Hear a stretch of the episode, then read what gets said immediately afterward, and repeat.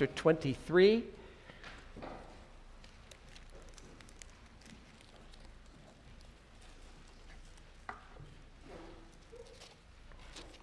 Second Kings 23. We begin at verse 28 and we read through to 24 and verse 7.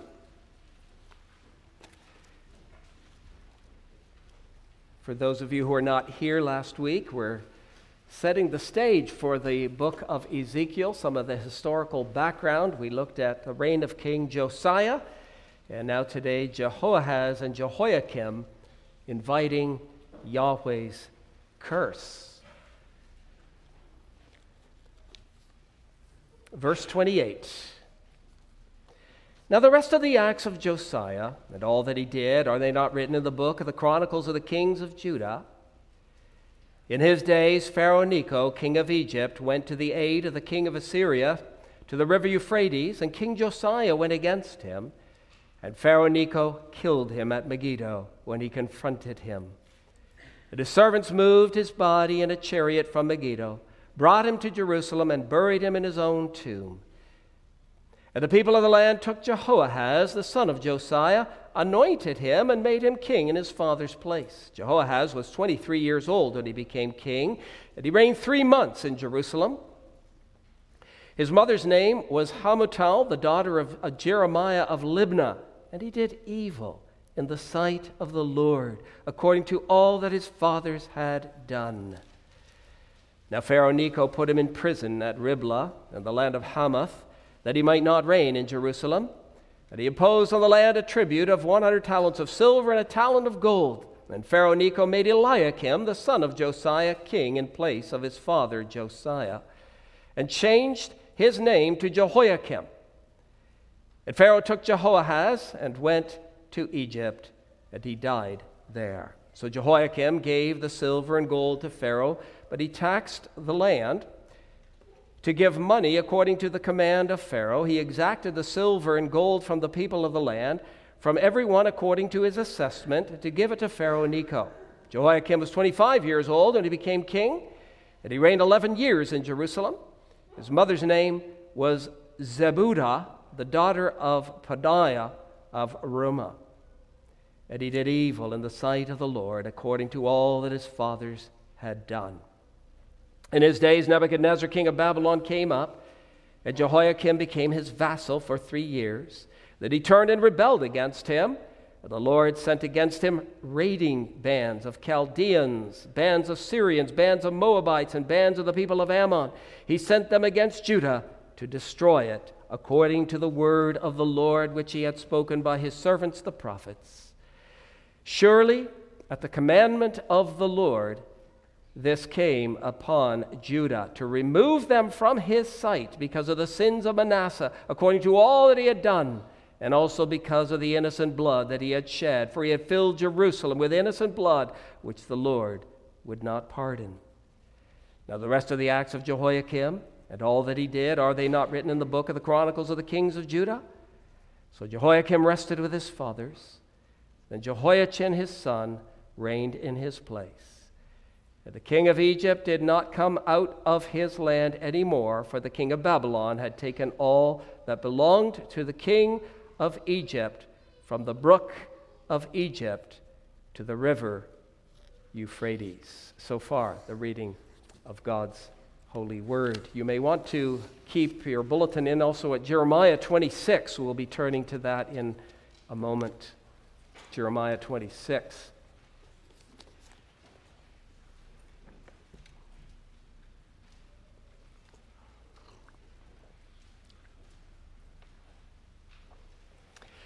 The great missionary to India, William Carey, had five sons. One of them died in childhood of a malarious fever in India. The four remaining sons all became missionaries and supporters of Carey's vision in India. Carey had the privilege of seeing his sons embrace the gospel which he loved. And then he also had the joy of knowing that his sons desired to serve the Lord with all their heart, to devote their life to him. Archibald Alexander was a faithful Presbyterian pastor in the U.S. who is remembered as being the founding professor of Princeton Theological Seminary in 1812. Three of his sons, Joseph, James, and Samuel, became Presbyterian ministers. Two of his grandsons also grew up to become pastors with a strong commitment to the old Princeton theology. Archibald Alexander had the privilege of seeing his sons and grandsons labor faithfully for the extension of Christ's kingdom. They had a strong commitment to the Word of God, the inerrancy of Scripture, and the propagation of Reformed theology. William Tennent, a Presbyterian pastor of the 1700s, is remembered for the building of the Log College, a school where men were educated and trained for the work of gospel ministry. Tennent had four sons Gilbert, William Jr., John, and Charles. All four of them were trained by their father for the ministry and were used of the Lord for the building and strengthening of his church. William Tennent had the joy of knowing that his sons loved and faithfully proclaimed the truths of Scripture. William Carey Archibald Alexander and William Tennant saw their sons devoting their life to Christ and building up the body of Christ. What a joy it is for a Christian father to see his children respond in faith to the Word, walk in the ways of God, and live joyful and disciplined Christian lives for His glory. There is nothing that thrills the heart of Christian parents more than when their children forsake the world, turn away from the unsatisfying pleasures of life, and bring themselves enthusiastically under the lordship of Christ. Our children may acquire many things in this life, but if they reject the gospel, the message of salvation, the obligations of God's covenant, and their need of salvation, then they have rejected what is most important. They have spurned the way to everlasting life and the eternal inheritance given to the children of God. Brothers and sisters, King Josiah was a very godly king. We saw last week that when he was just a young boy, his heart was tender to the things of God. And when he turned 16, he made a conscious choice to seek the God of his father David. When he turned 20, he began to initiate reformation. He took drastic steps to cleanse the nation of its idolatry. He destroyed the images, executed priests of Baal, and broke down their altars. When he was 26 years old, he began to restore and repair the temple. When the book of the law was discovered, Josiah was deeply convicted of his sin and the sins of the nation. He was so convicted by the reading of the law that he tore his clothes and wept before the Lord in true repentance and humility. In the remaining 13 years of his reign, he labored with great determination to purge the land of its idolatry and restore the true worship of God. He commanded that the Passover be celebrated in Jerusalem. It was a feast, brothers and sisters. It was a feast the likes of which had not been seen since the days of the judges. Josiah called the nation back to the Lamb of God. The Passover was a reminder that Israel was a redeemed people who were set free by the blood of the sacrificial lamb. They could escape the judgment of God and be liberated from the bondage of Egypt. The Passover was intended to point Israel to Jesus Christ. Therefore, by celebrating the Passover, Josiah was calling the people to forsake their idolatry and to embrace the gospel. We read in 1 Corinthians 5, verse 7, that Christ our Passover was sacrificed for us. The feast of Passover proclaimed Christ, the great unblemished Passover lamb who had to be slaughtered to make atonement for sin. By restoring the temple and celebrating the Passover, King Josiah was calling the people to trust Christ alone for salvation. But, congregation, tragically, Tragically, Josiah did not see the fruits of faith in his own sons. Although they were covenant children, there is no evidence that they embraced the Christ of the covenant.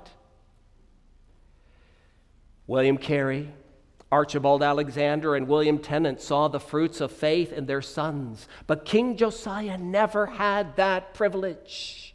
He loved, served, honored, and obeyed God, but his sons who ruled after him were completely the opposite.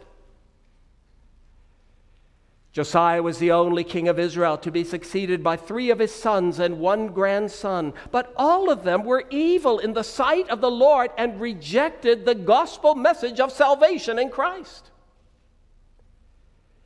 They had an amazing example. Chapter 23, verse 25 says Josiah turned to the Lord with all his heart, with all his soul, and with all his might. He was an exceptional ruler. But his sons rejected everything that was so precious to him. Here we see, brothers and sisters, the sad reality of unbelief among God's covenant people. Scripture provides other illustrations of this. Eli was a priest who served God according to his word. His sons, however, were corrupt. They did not rightly perform their priestly duties. 1 Samuel 2 says, The sin of the young men was very great before the Lord. Eli served God, his sons did not. Then there's also Samuel, the last of the great judges of Israel. Samuel served God in obedience to Scripture, but of his sons we read in 1 Samuel 8 they did not walk in his ways. They turned aside after dishonest gain, took bribes, and perverted justice.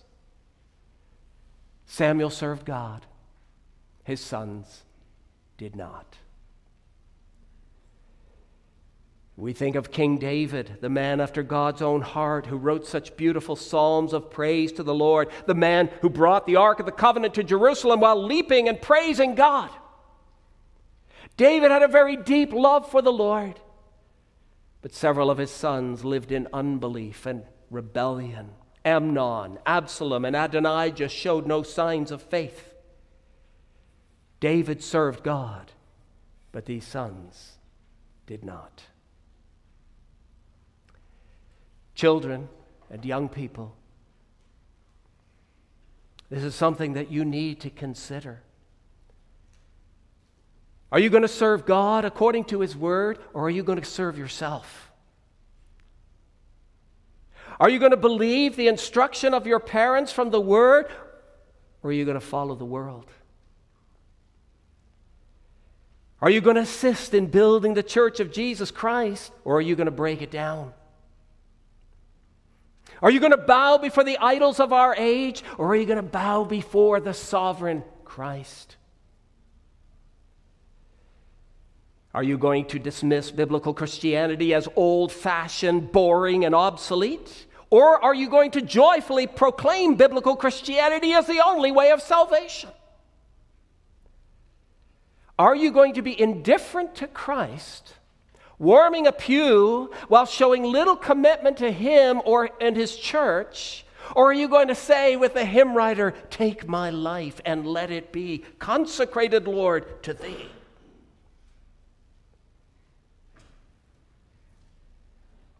How sad it is, brothers and sisters, when parents serve the Lord, but their children do not.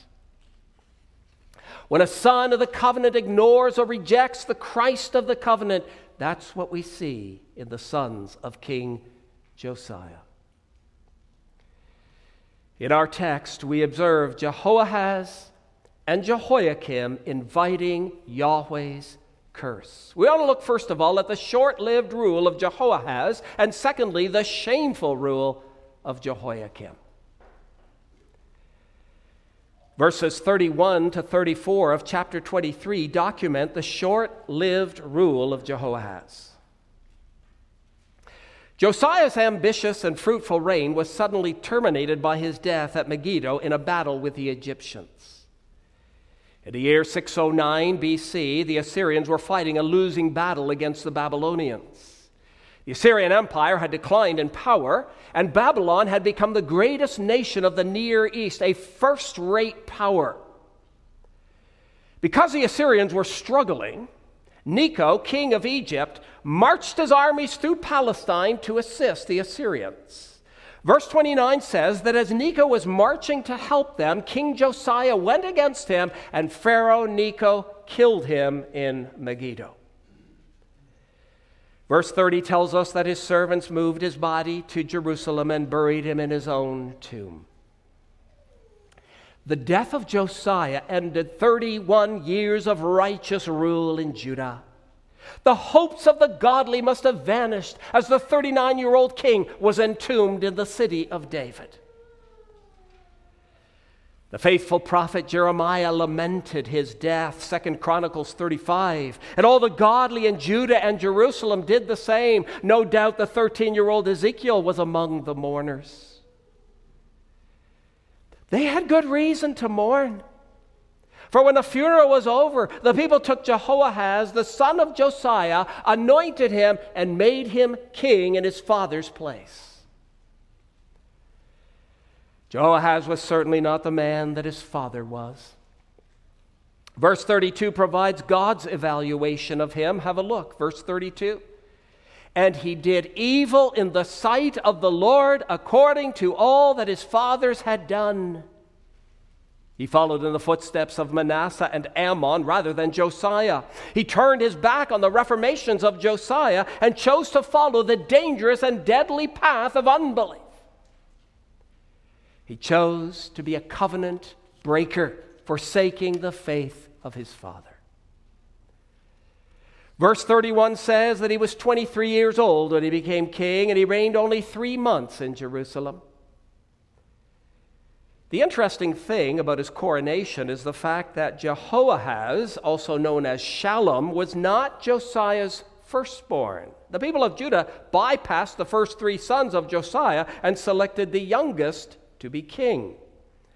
1 Chronicles 3:15 mentions that Johanan was Josiah's firstborn, Jehoiakim was second, Zedekiah was third, and Jehoahaz or Shallum was fourth. For some reason, the people of the land favored him over the other three. Commentators speculate that he was chosen over the others because of his strong anti Egyptian policies. At any rate, he was certainly not. He was certainly not chosen for his godly character, love for the gospel, or commitment to truth. He did evil in the sight of the Lord. The evil for which he is remembered must have been evident before his father's death.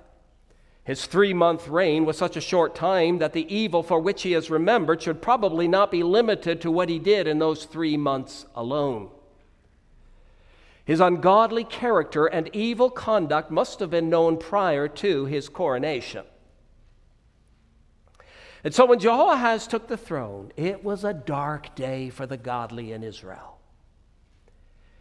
They knew that it was only a matter of time when they would see God's judgment upon the land. Yet, perhaps for many, the judgment came even sooner than they expected. Only three months after the people had crowned him, Pharaoh Necho removed him from the throne in Jerusalem and took him captive to Riblah, his military headquarters, and from there he was transferred to Egypt. Verse 33 says that Pharaoh Necho then imposed on the land a tribute of 100 talents of silver and a talent of gold. He demanded a heavy tribute from Judah. Brothers and sisters, what we see here is the nation of Israel once again being brought, as it were, into the house of bondage. During the reign of Josiah, I mentioned the Passover was observed. The Passover celebrated their deliverance from the house of bondage. But now, out of that same Egypt, Pharaoh Necho came marching up to bring Judah under his rule. The same land from which they had been delivered some 850 years earlier now ruled over them again. On that wonderful night, when Israel made their exodus from Egypt, they received from the Egyptians what? articles of gold and silver. Exodus 12 says they plundered the Egyptians. Now, 850 years later, the Egyptians were plundering the Israelites of their gold and silver. Once again, they were under the power of Pharaoh, servants of the Egyptians. Congregation, we should learn from this that disobedience and sin always have consequences. You cannot, you cannot do evil in the sight of the Lord, break his covenant, and expect to escape his judgment. You cannot expect to escape his chastisement. You cannot ignore his word, dismiss his gospel, or transgress his law without consequences. The way of the transgressor is hard. in the long run, sin never satisfies. Short term pleasure, yes, but it always leads to misery and unhappiness. It is destructive, damaging, and harmful. Sin never produces the kind of happiness that we think it will. Jehoahaz was utterly foolish in abandoning the biblical faith of his father. Like many people today, he thought that his life would be better without the requirements of God's word. And what happened to him?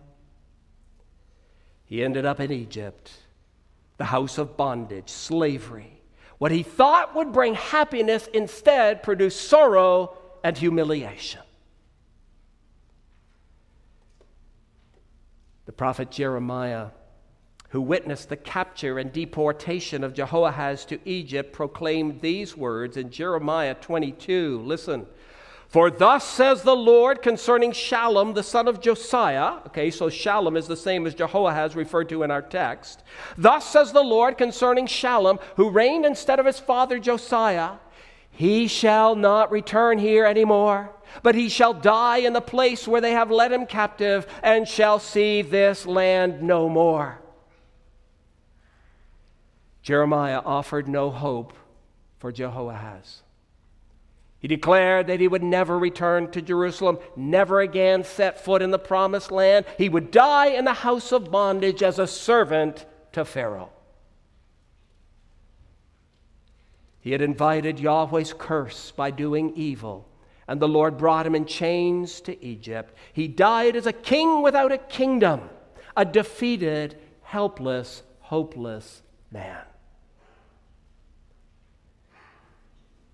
And worst of all, brothers and sisters, there is no indication in Scripture that he repented of his sin and cried out to God in sorrow. No indication that he understood his need of forgiveness and his need of the sacrifice.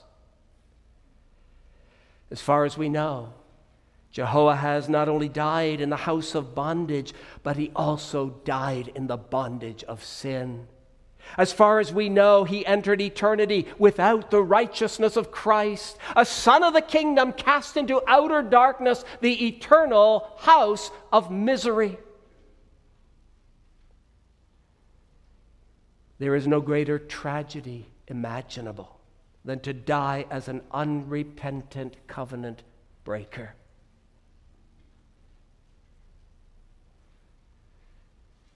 Dear friends, beware that none of you depart from the living God.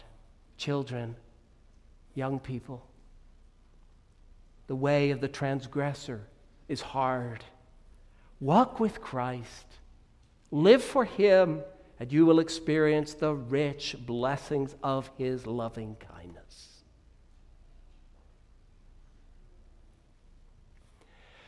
Well, then, secondly, we want to move on from the short lived rule of Jehoahaz to the shameful rule of Jehoiakim. The shameful rule of Jehoiakim. Verse 34 says that when Jehoahaz was removed from the throne, Pharaoh Necho made Eliakim king of Judah, and he changed his name to Jehoiakim. Eliakim, or Jehoiakim, was the second son of Josiah. He was 25 years old when he became king, and he reigned 11 years in Jerusalem. But notice, congregation, notice that he learned absolutely nothing from the judgment set upon his brother. That is absolutely nothing of spiritual value. Look with me in your Bibles to verse 37. We read that he did evil in the sight of the Lord according to all that his fathers had done. He was just as hard hearted as his brother, whom God brought to Egypt. You would think that this would be a time of self examination. Perhaps he would ponder the reason for their current dilemma. Having his name changed by Pharaoh Necho was a sign that Pharaoh had authority over him. Jehoiakim should have asked himself, Why is this so? Why have we come under the power of Egypt? The blessings of the covenant in Deuteronomy 28 stated that if Israel obeyed the voice of the Lord their God, then the Lord your God will set you high above all the nations of the earth. The Lord will cause your enemies to be defeated before your face. They shall come out against you one way and flee before you seven ways. God promised them victory, strength, military superiority if they obeyed the voice of the Lord their God. But he also warned them that if they did not obey his statutes and ordinances, the Lord will cause you to be defeated before your enemies. You shall go out one way against them and flee seven ways before them. You shall, you shall be only oppressed and plundered continually, and no one shall save you. Joachim must have known these words, for his father had them publicly read before all the people. Jehoiakim was not ignorant of the book of the covenant. Therefore, having the king of Egypt over them should have caused him to do some serious self examination, but he failed to do so. Are there times, congregation, when God calls us to examine ourselves to see whether or not we are walking faithfully and thankfully before Him?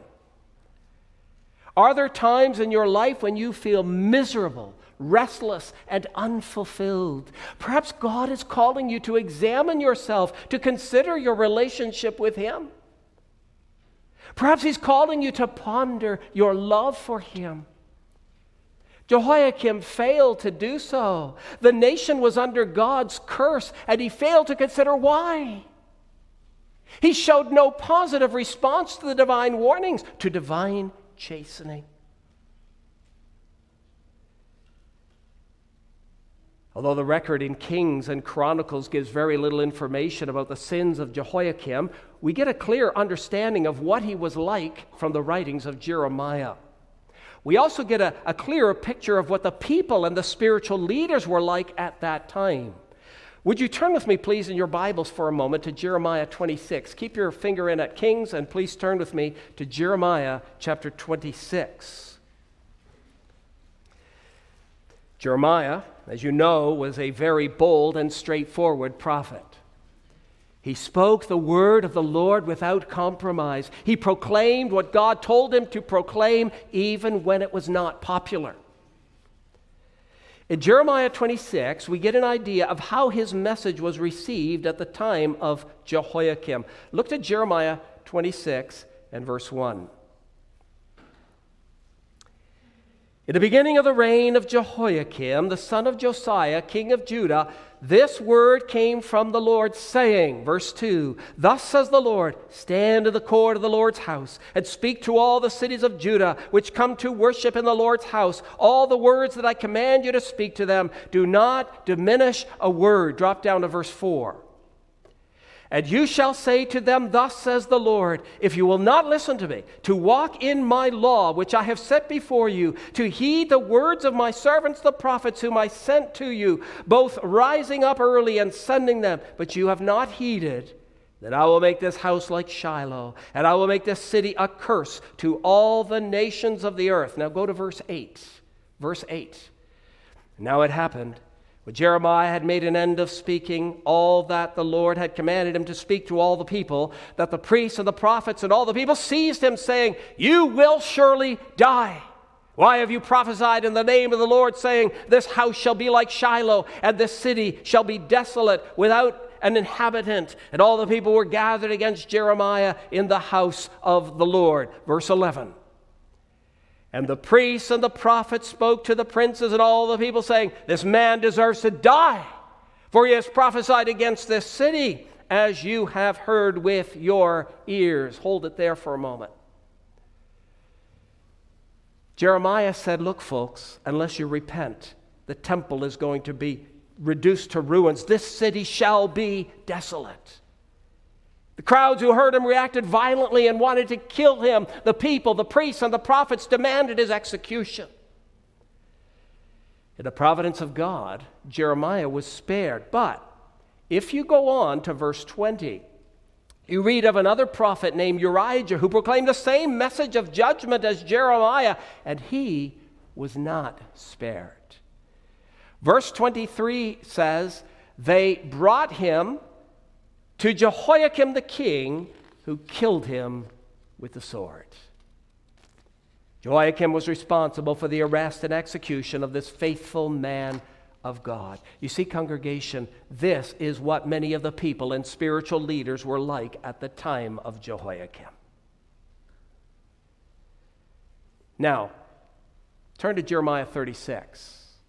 Jeremiah 36. Jeremiah 36 brings us to the fourth year of Jehoiakim's reign. In verse 2, God told Jeremiah to take a scroll and to write on it all the words that God had spoken against the nation. The scroll was eventually brought to the king and read in his hearing. Now look down to verse 22 of Jeremiah 36. Now the king was sitting in the winter house in the ninth month with a fire burning on the hearth before him. And it happened when Jehudi had read three or four columns that the king cut it with a scribe's knife and cast it into the fire that was on the hearth. Verse 25 says, They implored the king not to burn the scroll, but he would not listen to them. Brothers and sisters, this was the kind of king that Jehoiakim was. He not only ignored God's word, he hated God's word. He would have killed Jeremiah and Baruch the scribe, but verse 26 tells us the Lord hid them. Because of his hard heart, God pronounced words of condemnation. Go down to verse 30. Verse 30. Therefore, thus says the Lord concerning Jehoiakim, king of Judah He shall have no one to sit on the throne of David, and his dead body shall be cast out to the heat of the day and the frost of the night. I will punish him, his family, and his servants for their iniquity, and I will bring on them all the inhabitants of bring on all the inhabitants of Jerusalem and all the men of Judah all the doom that I have pronounced against them. Jeremiah 22 also says concerning the death of Jehoiakim, they shall not lament for him, saying, Alas, my brother, or Alas, my sister. They shall not lament for him, saying, Alas, master, he shall be buried with a burial of a donkey, dragged and cast out beyond the gates of Jerusalem. Jeremiah's prophecy suggests that he would not die a natural death and Jehoiakim would not have an honorable royal burial. So, congregation, this gives you some idea of what kind of a man Jehoiakim was. You could also go to Jeremiah 22, where the prophet describes him as a selfish, materialistic, unjust, covetous, and violent man. He shed innocent blood and was concerned about nothing but personal gain. Well, in 2 Kings 24, let's go back there.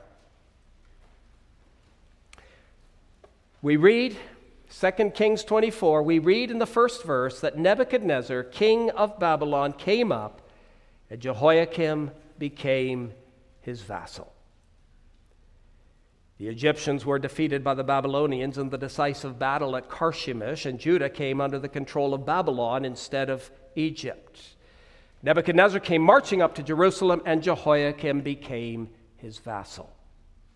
This took place in the year 605, and it is the occasion when Nebuchadnezzar took able young men as deportees to serve in Babylon. This is when Daniel and his three friends were taken from their homeland to serve in the king's palace in Babylon.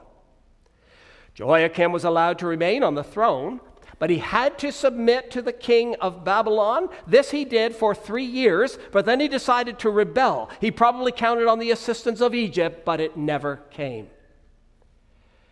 After his rebellion against Babylon, he was troubled by raiding bands of Chaldeans, Syrians, Moabites, and Ammonites. These raiding bands were all vassals of Babylon and were probably sent by the king of Babylon to bring Judah back into submission.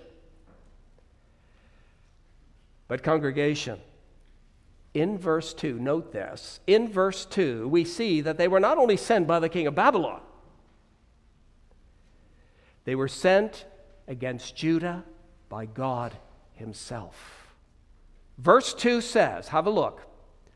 And the Lord sent against him bands of Chaldeans, bands of Syrians, bands of Moabites, and bands of the Ammonites, and sent them against Judah to destroy it according to the word of the Lord that he spoke by his servants, the prophets. Nebuchadnezzar was not the ultimate authority behind the raids, the Lord was the ultimate authority. Verse 3 goes on to say, Surely at the commandment of the Lord this came upon Judah to remove them from his sight because of the sins of Manasseh, according to all that he had done and also because of the innocent blood that he had shed, for he had filled Jerusalem with innocent blood. The Lord sent these raiders as a sign of his covenant curse upon Judah. Manasseh had plunged the nation into idolatry, and Jehoahaz and Jehoiakim followed in his footsteps. Jehoahaz died in Egypt in the house of bondage.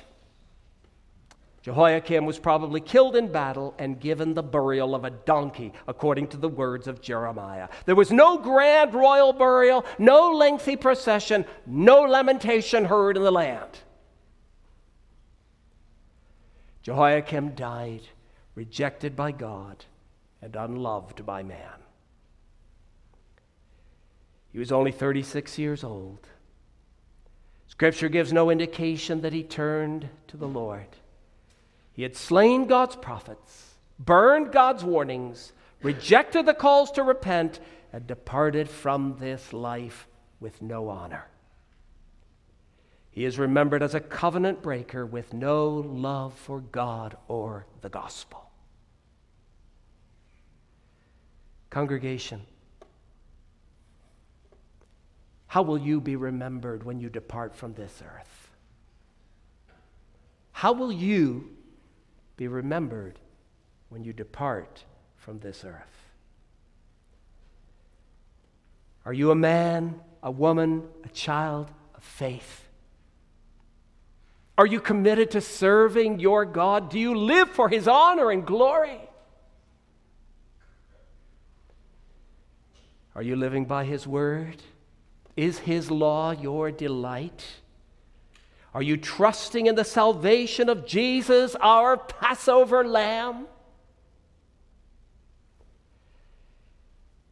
In the nation of Judah, there were still some who were faithful.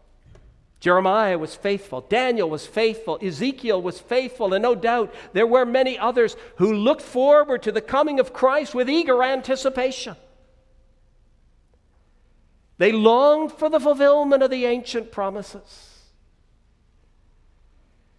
But there were also numerous men, women, who were just like Jehoahaz and Jehoiakim.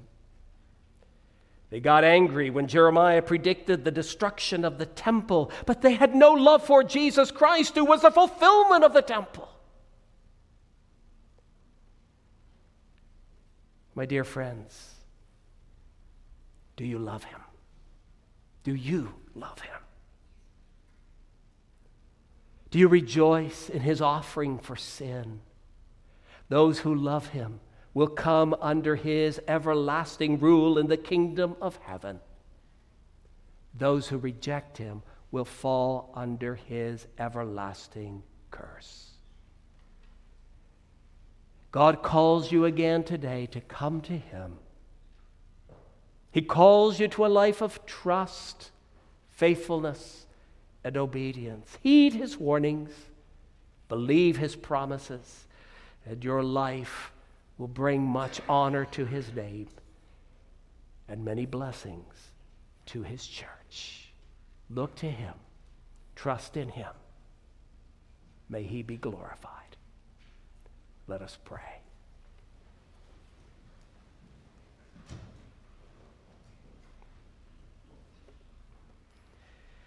Lord, how we long to see the next generation here at Bethel, living for you, loving you, loving the gospel, embracing that sacrificial lamb, the Passover lamb. We recognize how quickly churches can depart from the truth. We look at the history of Israel, those who experienced so many blessings so many wonderful promises. Those who bore the sign of the covenant, yet many of whom perished in sin. Dear Lord, may that not be so here in this congregation. May the next generation rise up to be far more fruitful, far more joyful, faithful, and obedient than we here today. We pray that you will preserve this congregation. May we be steadfast. So, Lord, we look to you, recognizing that we are prone to wander. We sing in that hymn, prone to leave the God I love. We recognize the need for your sustaining grace. We pray, Lord, that if there's anyone here who has unbelieving sons or daughters, unbelieving grandsons or granddaughters, Lord, will you hear their prayers? Will you use them to reach out into their lives and to show them the folly of sin and the misery of sin? Sin which always brings us back to the house of bondage. That we pray that our children and our grandchildren would love the Christ of the covenant. So encourage your people, Lord, with the, the message of hope that we have in Christ Jesus our Lord and the joy that we experience when we know that our sins are forgiven and that the Passover lamb has been offered in our place. Receive our praises through these concluding songs and help us to examine ourselves to see whether we are living that thankful, gospel centered life before you. Hear us, Lord, in the name of Christ Jesus.